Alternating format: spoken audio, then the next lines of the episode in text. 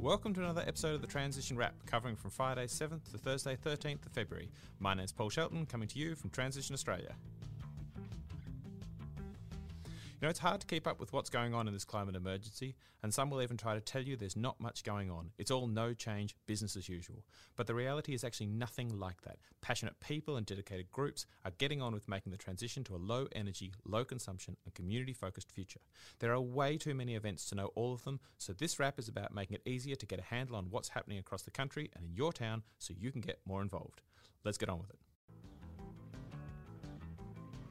We start this week with the final few days of the Communities for Future Summit. This is an online conference held by the Global Eco Village Network. It's a multi-day event that seeks to build a community of action and a narrative for change. They're hosting three amazing speakers each day, beamed from around the world, that are exploring ideas of community resilience and a regenerative culture in the face of rapid climate change. It finishes up this Monday, so if you're keen, check out Summit 2020 at ecovillage.org.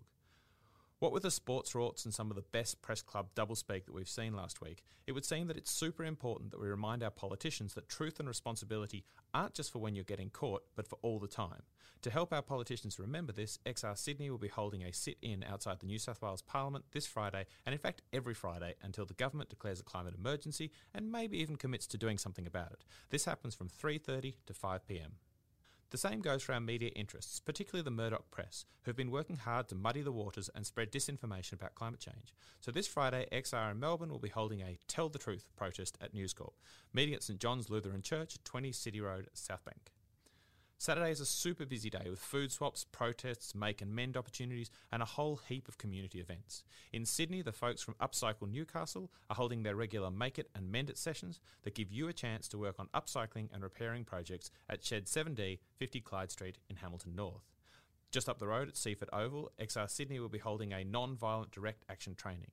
Non-violent direct action, or civil disobedience, has a long history of success in achieving huge change, from the Indian independence movement to the civil rights struggle in the US and women's suffrage all over the world. At this half-day workshop, you'll become empowered with the skills and understandings of non-violent direct action so that you can be more powerful in taking climate action now. This session runs on Saturday from 9:30 to 1:30 at Seaford Oval.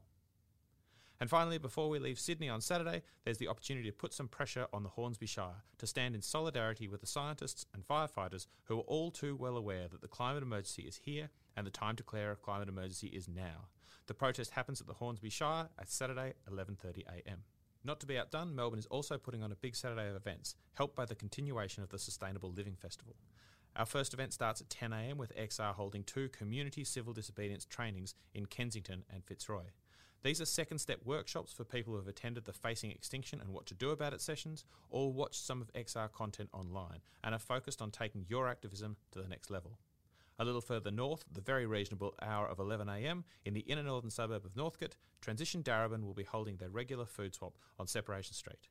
And if we continue our journey north to the Newlands Community House in Coburg North, the Neighbours United for Climate Action, or NUKA, will be holding the launch of the 2020 Climate Action Series. This is a family-friendly and social affair with time and space for us all to chat, kids to play and food to share, and kicks off at 2pm. Or if you want to get a little crafty and help reduce the 6,000 kilograms of used wearable clothing that goes into Australian landfill every 10 minutes, then head to Kahina Designs at Linden New Art in Ackland Street, St Kilda, this Saturday for the Reinvent Your Clothes workshop. They'll be using fabric, paint, embroidery, sequins and a host of other bits and pieces to recreate the clothes you have today into the fashion of tomorrow. If you're like me, you've probably wondered whether our growth-driven capitalist system can actually provide us with the change we need for the planet's survival.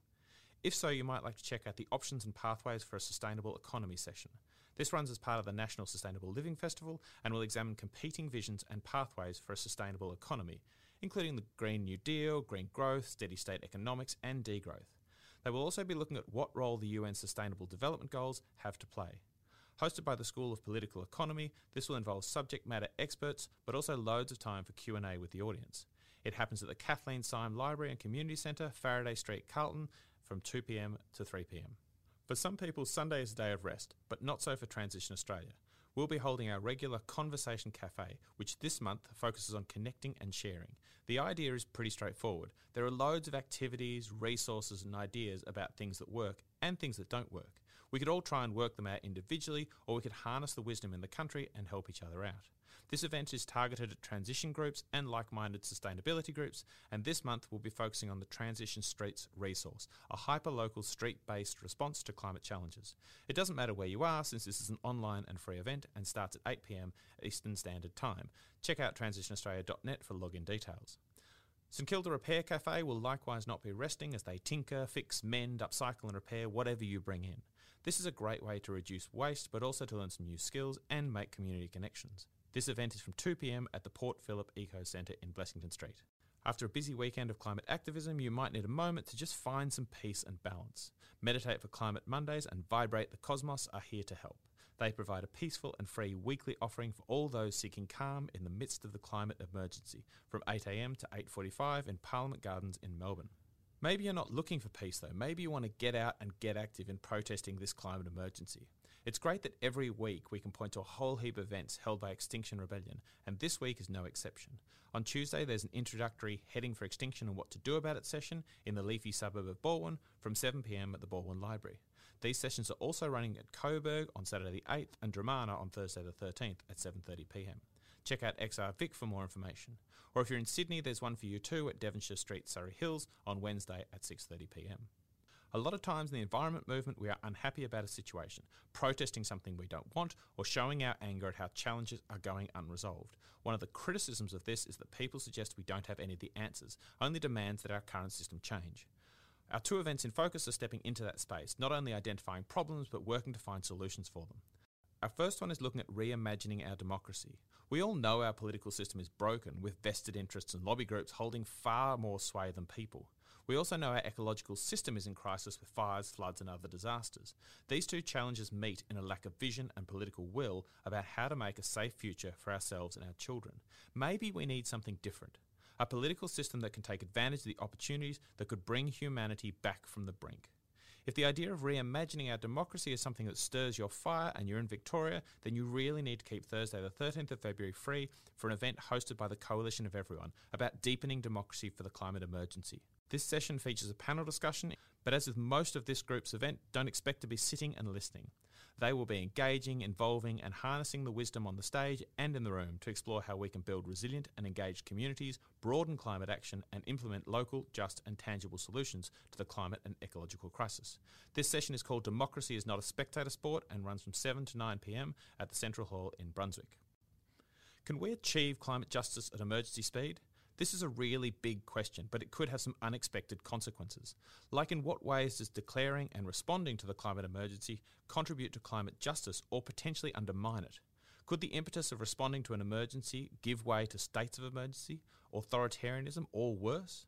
These might sound like pretty extreme questions, but recent events in Australia have highlighted how easy the government can use the climate emergency to, for example, outlaw climate protests, limit press freedoms, or shut down groups they don't agree with. It's a good thing that RMIT's Centre for Urban Research have put together such an amazing panel of experts to really dig deep into these questions. It will be held on Tuesday the 11th of February at RMIT Building 80, Level 4, Room 11. It's a free event, though they are encouraging participants to donate towards the Seed Youth Indigenous Climate Network.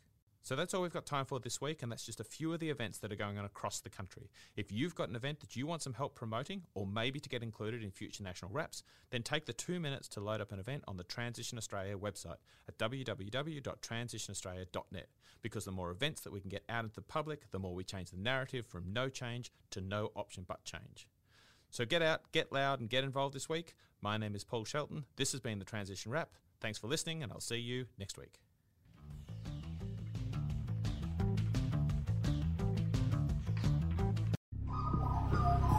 The Climactic Collective.